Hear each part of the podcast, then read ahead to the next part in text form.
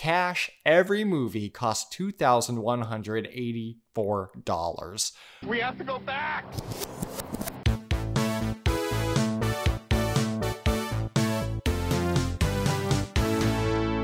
Hello, everyone, and welcome back to the Flashback Flicks Retro Movie Podcast. I'm Ricky. I'm Grayson. And today we are taking a look back at the 1999 American comedy film directed by Frank Oz. Yes, the Muppet Frank Oz. uh, Bowfinger. Yeah, and Bowfinger is interesting. Why are we doing Bowfinger? What's the connection? Well, because it's a movie about making movies, and movie theaters are starting to open again. And that is the connection. That's it. Yeah. It's uh it's not connected to Tenet in any way. Uh, unless you Oh, because Bowfinger backwards is Bowfinger. I don't understand palindromes. Uh, yeah, I had a palindrome in high school. It uh, really uh, mess up your your freshman year. Uh, so Bowfinger. Uh, so it was written by Steve Martin. Uh, and it is about a down and out filmmaker in Hollywood attempting to make a film on a very small budget with a star who does not know that he is in the film. Uh, it stars Steve Martin, Eddie Murphy, uh, Heather Graham, uh, Jamie Kennedy, uh, and a whole other host of really, really great talent. And uh, Steve Martin uh, came up with this idea uh, 13 years before the film was released, and then ultimately he, you know, brought it to the forefront because a lot of people don't know this. Steve Martin is a writer. He's been a writer for decades. Uh, he had done uh, some, I want to say, the Smothers Brothers. He's written for them, uh, and you know, just throughout his whole career. And a great banjo player. I, I feel like he he writes the way he banjos, which is very well. I Yeah. feel like I need to give more story points for this movie. Uh, so he, he- here's a, a, a not as brief synopsis of the movie. So, independent film director Bobby Bowfinger, played by Steve Martin, is desperate to make a feature film with a script penned by Bowfinger's accountant titled Chubby Rain. They're all set. However, having a budget of only two thousand dollar. Uh, However, having a budget of only $2,184, Bowfinger and his crew of one cameraman, two actors, and one accountant slash screenwriter have to make do by sneaking equipment off studio lots, borrowing vintage cars from other film producers, and filming in public places without a permit. Of course, the one thing that could make or break the film is the pull of a big star in the lead role, and they found just the actor, Kit Ramsey, played by Eddie Murphy. The only problem is that they kind of forgot to tell him about it first. No real problem though. They just need to film. They just need to film him without him finding out. That's all. Hmm. So that's a more broader synopsis. And so that's the main train running the film. And Eddie Murphy plays another character who is a lookalike. He's like, we we need someone who just looks like Kit Ramsey. And they find his doppelganger, uh, Jeff, who is in the movie. And it's just such a delight. And so this movie, interestingly enough, kind of uh played into itself with production. So uh, this movie was being filmed in between uh, the production of Life, the 1999 movie starring Eddie Murphy and Martin Lawrence, as well as Nutty Professor 2, colon, The Clumps in the year 2000. Uh, and so they only had a six week window to shoot all of Eddie Murphy's parts, which I thought was just so perfect for this movie. Uh, because Eddie Murphy basically is the action star that they are trying to get in the movie. And he basically turns it down. And then they everyone's just trying to film around him while his life is slowly feeling more and more uh like the Truman show like what's happening and so and Eddie Murphy actually got involved because he just really is a big fan of Steve Martin uh and story goes when Murphy sat down with Martin and the director Frank Oz the first thing he said was like Kip Ramsey should be like a black action superstar and then Oz then asked Does that mean you're making the film? Yeah, because I read that originally the Kit Ramsey character was designed for Keanu Reeves. Like they had him in mind, which Yeah. is a completely different interpretation of this character, but I like what they landed on. I would I would still love to see Keanu Reeves take this. Uh, but I'm, I'm glad we got Eddie Murphy. And Eddie Murphy, you know, wanted to play those dual roles. Uh, and it's something that he really likes to do in movies. And this, I have to say, is maybe my favorite dual role that Eddie Murphy has maybe ever done. That's high praise. I mean, it. I just had a delight watching him play Jiff on the screen. Oh, one of my favorite favorite things. But this movie uh, did really well. Uh, it debuted behind The Sixth Sense, uh, number two in 1999, uh, with a budget of 55 million, several more thousands than what the movie's proposed budget was uh, that they were making inside the film of like two thousand dollars. Uh, and it went on to make over 900, not 900, it went on to make over $98 million in the box office. So I, I feel I'm, I'm just using my judgment. Maybe Mhm. this is a well known movie by everyone else. I mm. did not know much about this movie other than the movie poster. I could clearly tell you it's Steve Martin standing next to Eddie Murphy, and Eddie Murphy has this really goofy smile and glasses. That's all I really knew about this movie.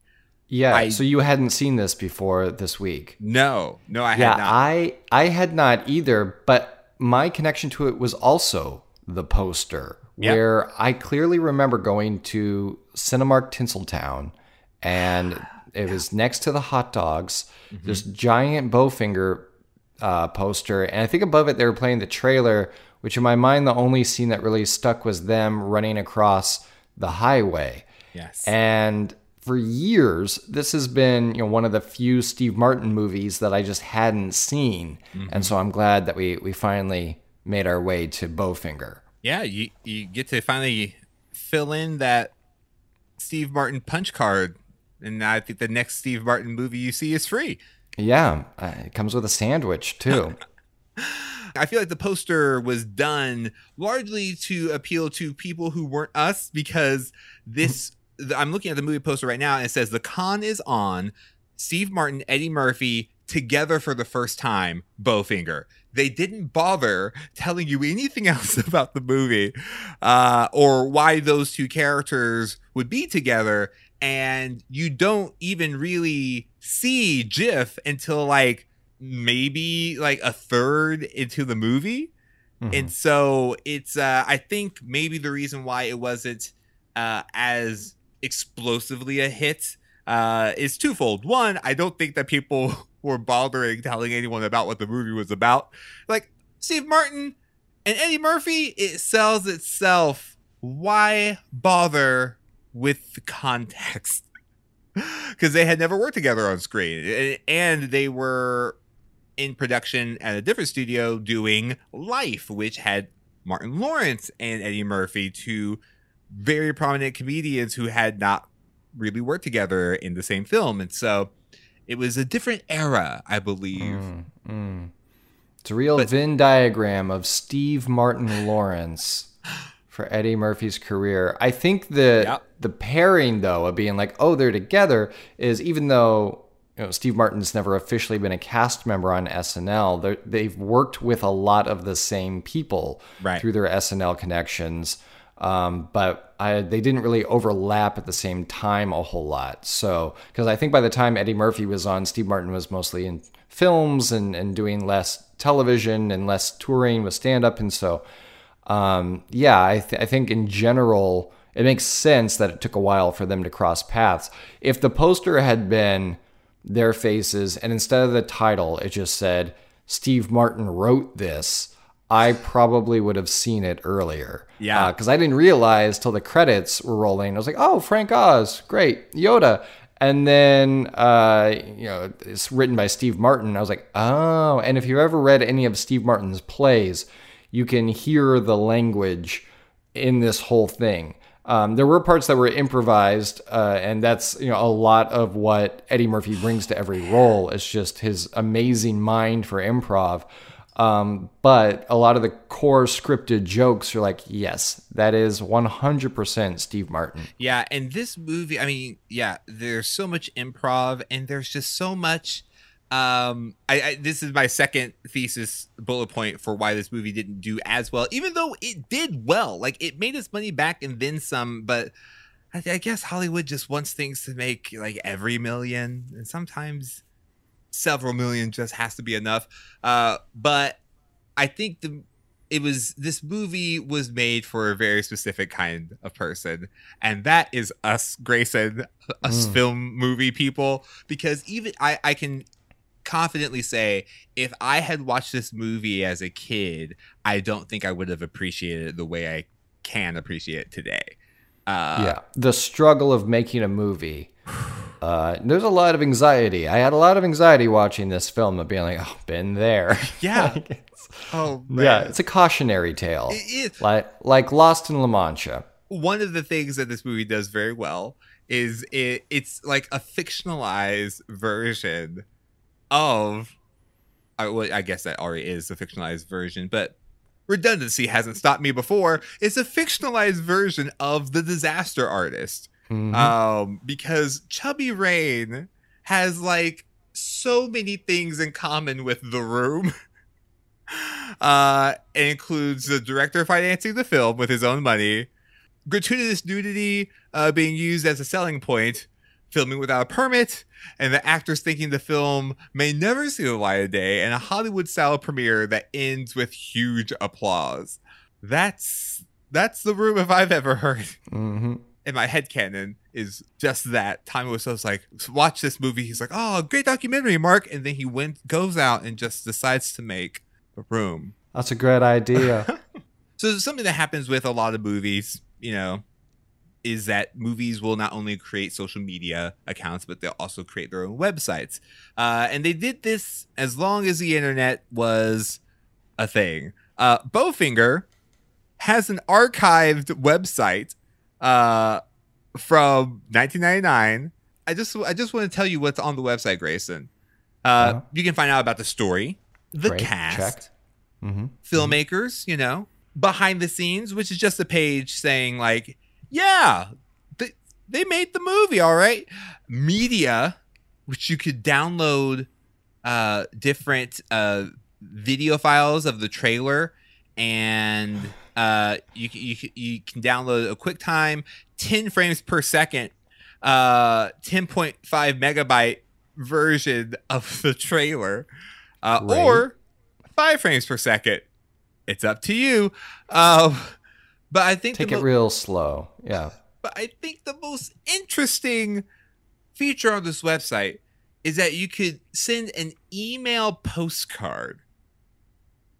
Mm. And so an email postcard was basically just uh, these little images, like the con is on, and it's basically just a movie poster.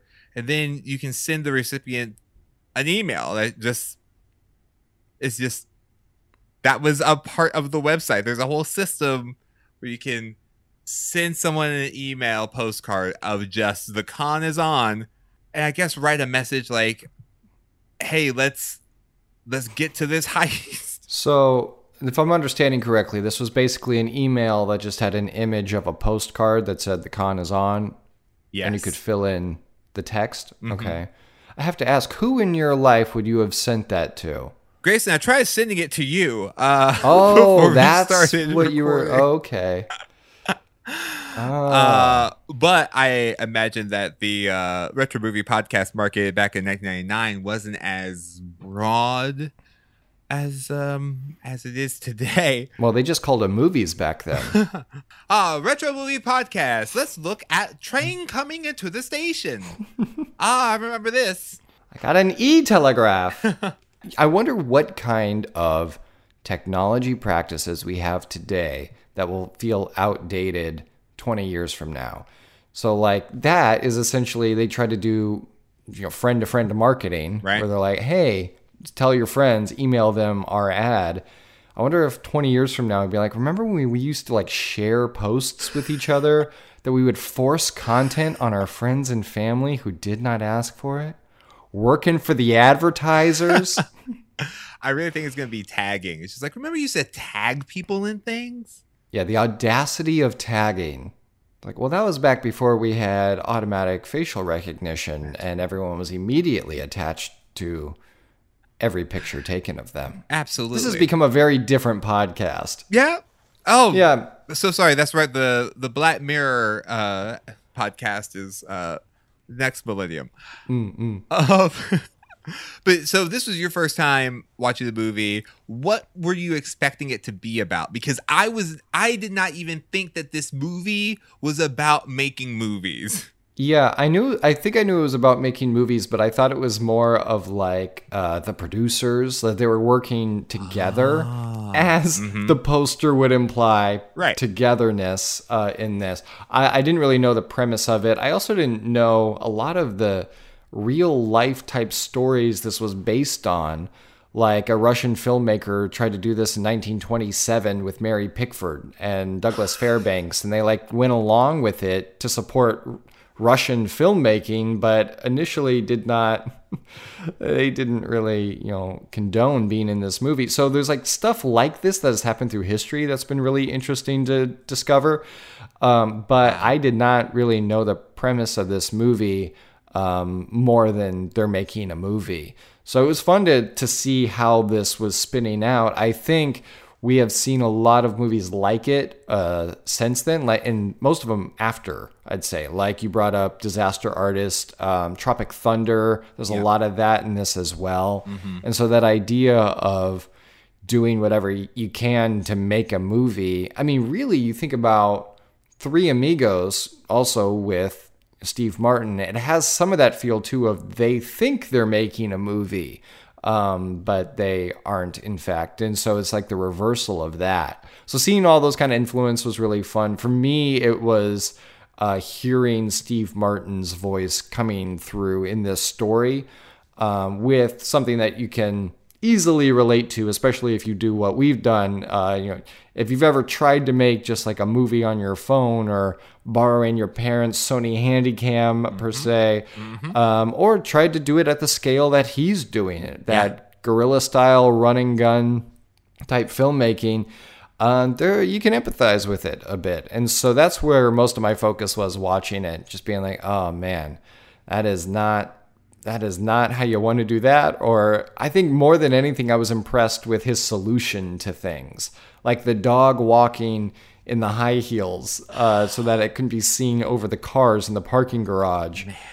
Um, stuff like that, I was just like, wow, that's really creative. Even for Steve Martin just to sit down and write that premise Yes. um, I, I was really impressed. And so um, I'm a massive Steve Martin fan anyway. And so, like I said, this is one of the few Steve Martin films I haven't had the pleasure of seeing.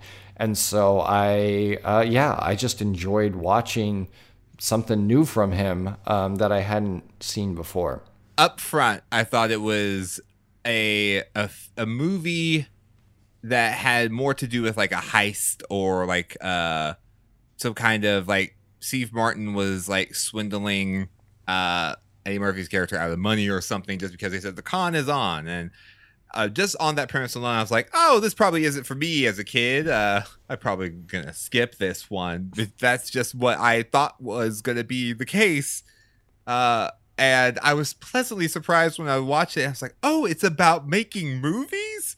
Um, this is this is really fun." And there are so many great moments. My favorite story arc is something that at first I was like, "Ah." This is going to be one of those things that doesn't really age well. It still doesn't. But Yeah, no, it's a real um, like cancellation bingo, really. like there's a lot and some of it is done to highlight problems in the industry Yes. or specific people that have done these types of things. Watching it in 2020, you're like, "Ooh, would this be made today? Is it enough of a satire?" That's the question. Is it enough of a satire? yes, is it enough of a satire? I I will just say I don't want to spoil the movie, but the arc of the camera crew Mm, is my favorite arc of the movie. Period. Like bar none. I'm just like, yeah. th- they did it. Like this, this all, this all worked out. Yeah, because when it first happens, you're like, nope, nope, nope, probably not, probably not, can't do that. Okay. And then as it keeps going, you're like, these guys are kind of the best. These guys are awesome. It's, You're like, this is, I want this to be their movie, but I'm jumping ahead to recast and remake. yeah, absolutely. But this movie really does take you by surprise. I think uh, the reason why not more people know about it is because a lot of people probably thought that they didn't want to see it or wanted to see something else more.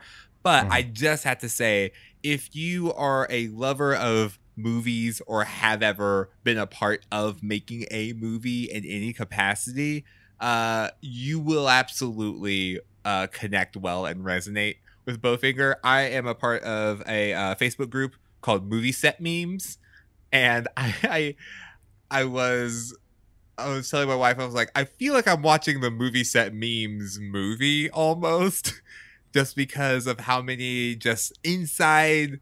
Like, if you've ever been on a film set or ever been a part of a production, like you know that they are just really telling this uh, true to form story, and and the ending the ending of the movie was just spectacular. And so it's uh i, I feel like not since Darkman have uh have Mm. we un unearthed a movie that i had never seen but i'm so grateful that i have seen all by complete accident Yeah, and not since Charlie's Angels Full Throttle have we had an action scene at the Griffith Observatory. You're so right. it, it really has come full circle. it really has A real roundhouse kick, if you will.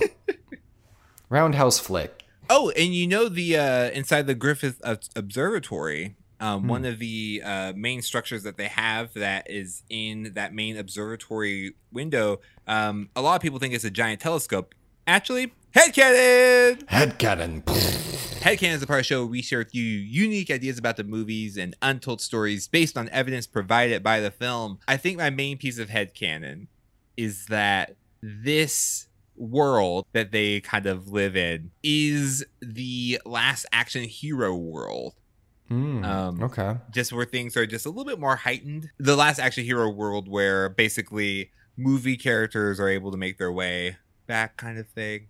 Um, That's interesting because then if Kit had, you know, he's a movie star, if he had transcended into that world, that would be why he's so messed up with thinking that, you know, there are aliens after him and giant feet that are going to step on him. yes. Oh, he passed through the shimmer. Absolutely. Yeah. And I think that that's why he is such a such a good action star and like so big about his ego cuz like that he's he's just so he is literally written to be good at all of his own stunts and uh at all of his uh prominence. Oh, Ricky, I'm going to tag team off that headcanon because I originally my headcanon was that Kit and Jiff are uh, the what ended up happening with Stefan Urkel and Steve Urkel. Um, that this is an extension of Family Matters. Wow. Uh, but I like your headcanon so much too because if you go to Last Action Hero, like there were equivalents to those people in our world. Yeah. So Jiff belongs in our world, and Kit has, yeah, he's crossed over. He's stuck, and he doesn't know it. Yeah. Huh. That's really interesting. Yeah. What would happen if an action star was stranded here as a baby, and they and they didn't know they belonged in the movies? Now you got something, Ricky. You I got think, something. I think you need to write that flick. Yeah. It's like dances with action stars. I like it. I like it a lot. Huh. And and also I I just heavy rain. I mm-hmm. I guess it's not a headcan because I just want it to be real. That movie exists somewhere. I just need it to exist somewhere. Like in our real human world, I need to see Heavy Rain start to finish. Yeah, I'm sure it's out there somewhere. Uh, Topher Grace has probably cut it together. Yes. Thank you, yes. Topher, Thank for you. everything you do. Thank you for your hard work. Yeah, thank you. Master editor. I guess that's it. First take, Yeah, I best want, take. to see, I want to see Heavy Rain. And now we're going to go to the part of the show where we like to talk about recasts and remakes. Recast, remake. If this movie were to be made today, who would you cast? What would the storyline be in Steve Martin's role of of Mm-hmm. Bowfinger? I think I would love to see the return of Michael Myers. Mm-hmm. Mm-hmm. Uh, I think that he would do that, play that role very well. Um, Yeah. and um, or I would just want Shia LaBeouf to make his way back to comedy. Have Real life cannibal Shia LaBeouf. actual cannibal Shia LaBeouf Hmm. running with a knife. Or I'm I'm just thinking of other comedians who I think would be really fun uh, directors. I think Jim Carrey would be really fun. He'd be fun. Yeah, that kind of high energy, manic type. You know, he- it'd be all over the place, which which is very much in line with the Steve Martin character of this. Mhm. Um, yeah. Yeah. For my recasting, I had I traded one Steve for another and had Steve Carell. yes. Uh, I was I was really looking for the the silver fox angle there. Yeah, yeah. Um, and then for Kit slash Jiff, I had Kevin Hart. oh my goodness. Um, I think the fast talking Im- improvisation that those roles require, all you need is a little heart and a big screen. That's good. Are you his manager? Oh, if only. Although I feel like if they were to remake this today, this is one of those movies where it has to take place at this time with this technology because Yeah. now they would just do face replace. Right. Like they would just deep fake the whole thing. You're right. yeah. Speaking of, I don't know why I said that. This might not even connect in any shape, way, or form. Jamie Foxx. Uh, I think Jamie Foxx would be a really great um, Kit character or the director. I, I could see him being uh, the director because he's also. I mean, he he has such great range. Yeah. And I'd love for him to return to comedy. It's been a while. Yeah. Oh yeah.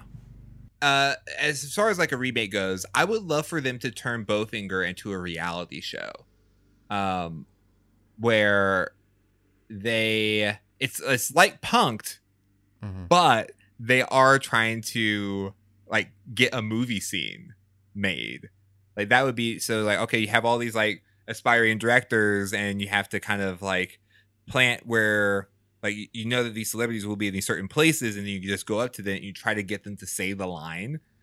Uh, oh. and so it's kind of like a, hey, uh, I'm so sorry. uh, What what time is it? It's like, uh, I guess it's like seven fifteen. It's like, oh my gosh, I'm late. Um, can I borrow your car? You want to borrow my car? He's like, we got it. That would be. I love the idea for that reality show. That would be such a dangerous thing for celebrities. to be like every team is sele- is assigned a different celebrity that they have to have in their movie. Yeah. Like find out where they are, Mhm. track them down at the gym, parking garage, whatever you got to do. I need you to get Kenan Thompson to say there's no way that's gonna happen. It's like, got it. I can get that really easily. But I think that is another great idea for a movie that you just got to write, Ricky. Uh, where and have half the celebrities just playing themselves in the movie. Oh, you're right. Perfect. All right, I'm off to the races.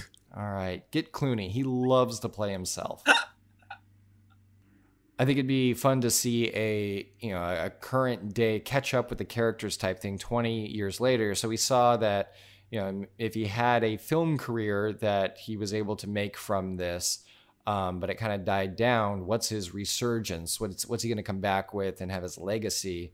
um, and how he really could not do things now how he did them back then. Right. Um, you know, we talked about a lot of the culturally problematic aspects of this movie, and without going into too much detail, because there is too much detail, mm-hmm. um, they just wouldn't be able to do it the same way. And so I think that's where you could hold up the mirror to the industry and being like, look, these things are radically different than in 1999, but also how much of this really hasn't changed and should change. So I think it'd be a, an opportunity just for, just like this movie does, of holding the mirror up to you know, the industry and how movies can get made and how they should get made and what are the problems of you know making movies this way.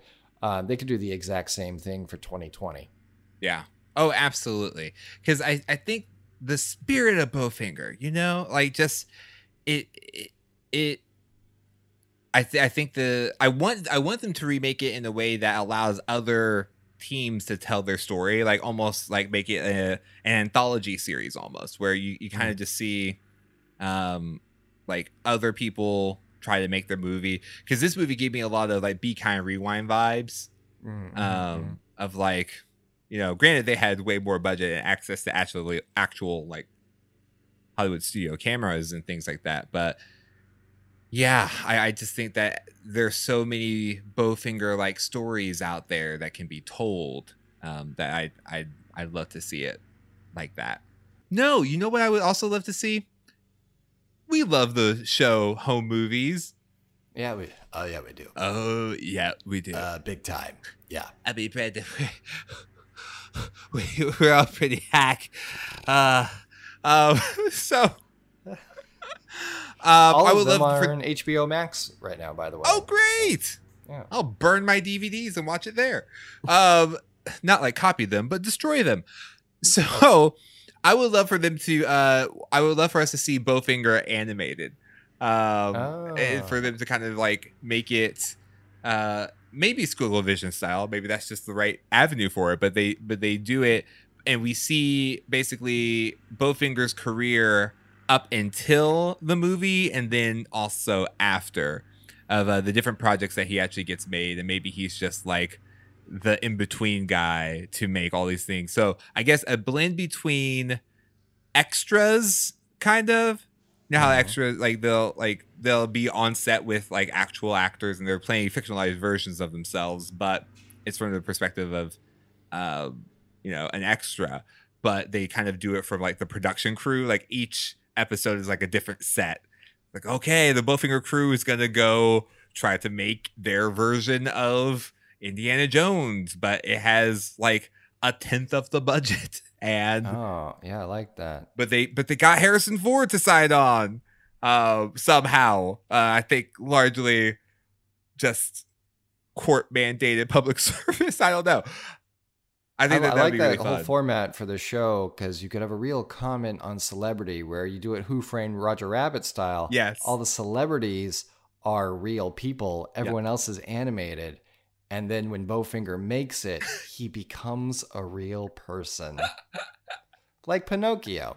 Spoilers for Pinocchio. Oh no. oh, that might be one of my top 10 favorite sentences you've ever said, Grayson. Spoilers for Pinocchio. Hashtag spoilers for Pinocchio. All right, now we're going to go into our final segment of the show where we like to give you our reasons to recommend. So, Grayson, why would you recommend the 1999 movie Bowfinger? I'd recommend Bowfinger because even though some of the stuff doesn't age well, um, some of it on purpose, some of it maybe not satire enough anymore, um, it is still really. I found myself laughing out loud, um, especially a lot of the dialogue. I mean, Steve Martin is just amazing with words, and um, he has that pizzazz. Uh, but some of the lines that I wrote down were ones from uh, Eddie Murphy's character where he says, It's too cerebral. We're trying to make a movie here, not a film. um, and another one he said was, He's not like the other Kennedys. Look at him. He's different. uh, and then I, I just, I'm going to run through these real quick. But uh, the other one was when he was, when Steve Martin's character was tallying up how much money they needed. And he goes, No, cash every movie costs $2,184. Yep. um, which is fun too because you know he says his age is 49 before, but if you do the math at how much he actually would have collected with the system that he had in place, he was lying about his age. Mhm, um, mhm, I think he's mhm. closer to like 52. Yeah. And uh, yeah, another great line is she had the personality of a zip code in Kansas. And then Heather Graham has a lot of great lines in this movie as well. One of my favorites she says is, I may be from Ohio, but I'm not from Ohio. Yep. And it's like the dialogue in this is so Steve Martin. So if you're a fan of especially his stand up, but you know, his plays, his writing style in general, this is a great showcase of that. The performances are amazing. Um, you know, really just pop, very kinetic, great chemistry, um, especially between Eddie Murphy, Steve Martin, and Heather Graham. Um, and there's great cameos in this too, like Robert Downey Jr. playing one of the studio execs. It's just mm-hmm. really fun and has a few moments, but uh, really builds out the world. And I think at the heart of this, this is a story of desperation of someone you know who won't give up, but is willing to really you know cre- cause mayhem and commit crimes to have their dream become a reality. And he gets in over his head and he overpromises, um, but he really does absolutely everything he can to you know, fulfill his dream. Um, and so there's, there's, something attractive about that uh, at a story level, not on a human level, but on a story level, it's fun to watch. Um, and, I, and I think you know a lot of just how they go about making this movie is really clever and fun to watch, but you can empathize with these characters. Um, and I think there's a lot of balance in them, even though they are a lot of the times caricatures of people in film and in the, the movie making industry, um, where you have someone who has no money but has all of the drive in the world uh, and will do anything to get that. And that's contrasted with someone like Eddie Murphy's character, where Kit has all the celebrity and money that you could hope for, but has, is mentally unstable uh, and, and lacks the confidence and has lost grip with reality. Um, and so these these real character balances, I think, uh, are what ground the movie. And ultimately, it's a really fun, funny, character piece. Um, it's not a complicated story by any means, but it is um, it is nuanced enough to keep your attention and, and keep you laughing and keep you engaged. Um, and so watching it 21 years later, um, it which is still crazy to say out loud, but watching it 21 years later, um, you know, you have to watch it in the time that it was made and uh, just you know enjoy the work of Steve Martin and Eddie Murphy. So that's why I would recommend Bowfinger. I mean, yeah, Bowfinger. I honestly have to say is unexpectedly like one of my new favorite movies, and it, it's it's largely because it is so sincere. Mm-hmm. Um, it's the you know it's about just these people who are trying to make a movie and like my wife when we were watching it she's like we're getting like disaster artist vibes right like uh and disaster artist uh one of the characters says a bad day on set is better than the best day anywhere else uh and, and that kind of was uh echoed with the line uh, said by another actor in Bowfinger. He's like, "Oh, I, well, well, what do you think?" I thought it was a beautiful lie. I'm just like, I just, I'm just a sucker for like people just loving the craft of movie making. Uh, just so much so that even when things go bad, they still get to be part of the process. That's uh, just some of my favorite little themes inside of movies. And so Eddie Murphy plays one of my favorite characters Eddie Murphy has ever played. Uh, Jiff wow. is just so sincere and so he just feels like a real person. Every time he reacts to anything, I'm like, I know this guy. Like I, I I'm all, I'm not convinced I'm not this guy. Uh, but he's just so uh just so great. It, it's it's it's one of the most unexpected uh ways that you see Eddie Murphy. I'm gonna say it because I know it's extreme, but this is Eddie Murphy's Eternal Sunshine of the Spotless Mind. Wow, I think most people would say Dreamgirls, but okay. Uh, okay. most people haven't seen both. yeah, you really have to compare and contrast. Yeah. Largely because Five paragraphs. uh, only because he Eddie Murphy is giving us what, what we kind of expect from Eddie Murphy from a character standpoint, but in a completely different gear. Mm. He is just so funny at just being so subtle and real. Um, like Jiff, Jiff is just one of my favorite characters. He's just he's just a regular guy yeah, because when you first see Eddie Murphy in his character of Kit, you're like, okay, I get this. This like, I, I okay, I understand. And then when Jiff pops up, you're like, ooh, okay, this is a buckle up. This is something different. Oh man, just so just it's great. And so I recommend it for all those reasons. Uh, and it, it it is a love letter to the the movie making process, um, and all of its stresses and frustrations and challenges, and um, and and, and I I personally have a a particular uh strung string. I don't know. It pulled it pulled on my filmmaking heartstring, but I don't know how Mm. instruments work or how hearts work. But if you have one of those things, Bowfinger. What do I look like? Some kind of piano doctor? um, I yeah, and you mentioned earlier that the character arcs in this movie are so strong, and I think that's what gives it so much heart and resolution and feels good to watch.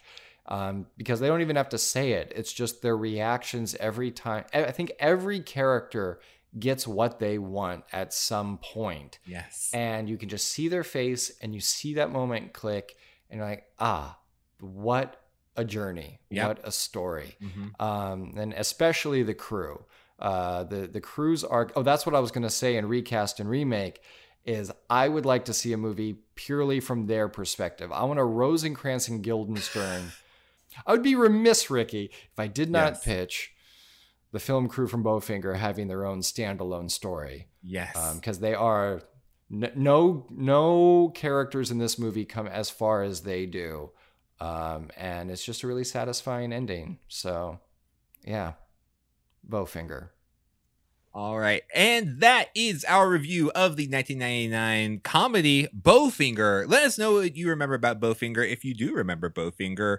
If you don't remember it, tell us what you thought the movie was about on Hmm. all of our social media on Facebook, Twitter, and Instagram. We are at Flashback Flicks. And it would mean so much to us. It would mean like like uh, a movie being made to us, which is a lot. Uh, if you could leave us a rating or review on your podcasting platform of choice, it really helps to get the word out there that this movie, uh, that this movie podcast is the podcast that reviews Bowfinger. I don't think there are a lot of Bowfinger reviews out there, um, Mm. and Wow. so we're, I'm sure we're one of the dozens. Bowfinger Uh, on a scale of one to five, uh, sharp pencils. Um, oh yeah h- how would you? How would you you, rate coffee this movie? make sure the napkins are in the bag got sharpened pencils yeah five sharp pencils And be sure to tune in next time right here on the Flashback Flicks Retro Movie Podcast. Until then, remember to be kind and rewind.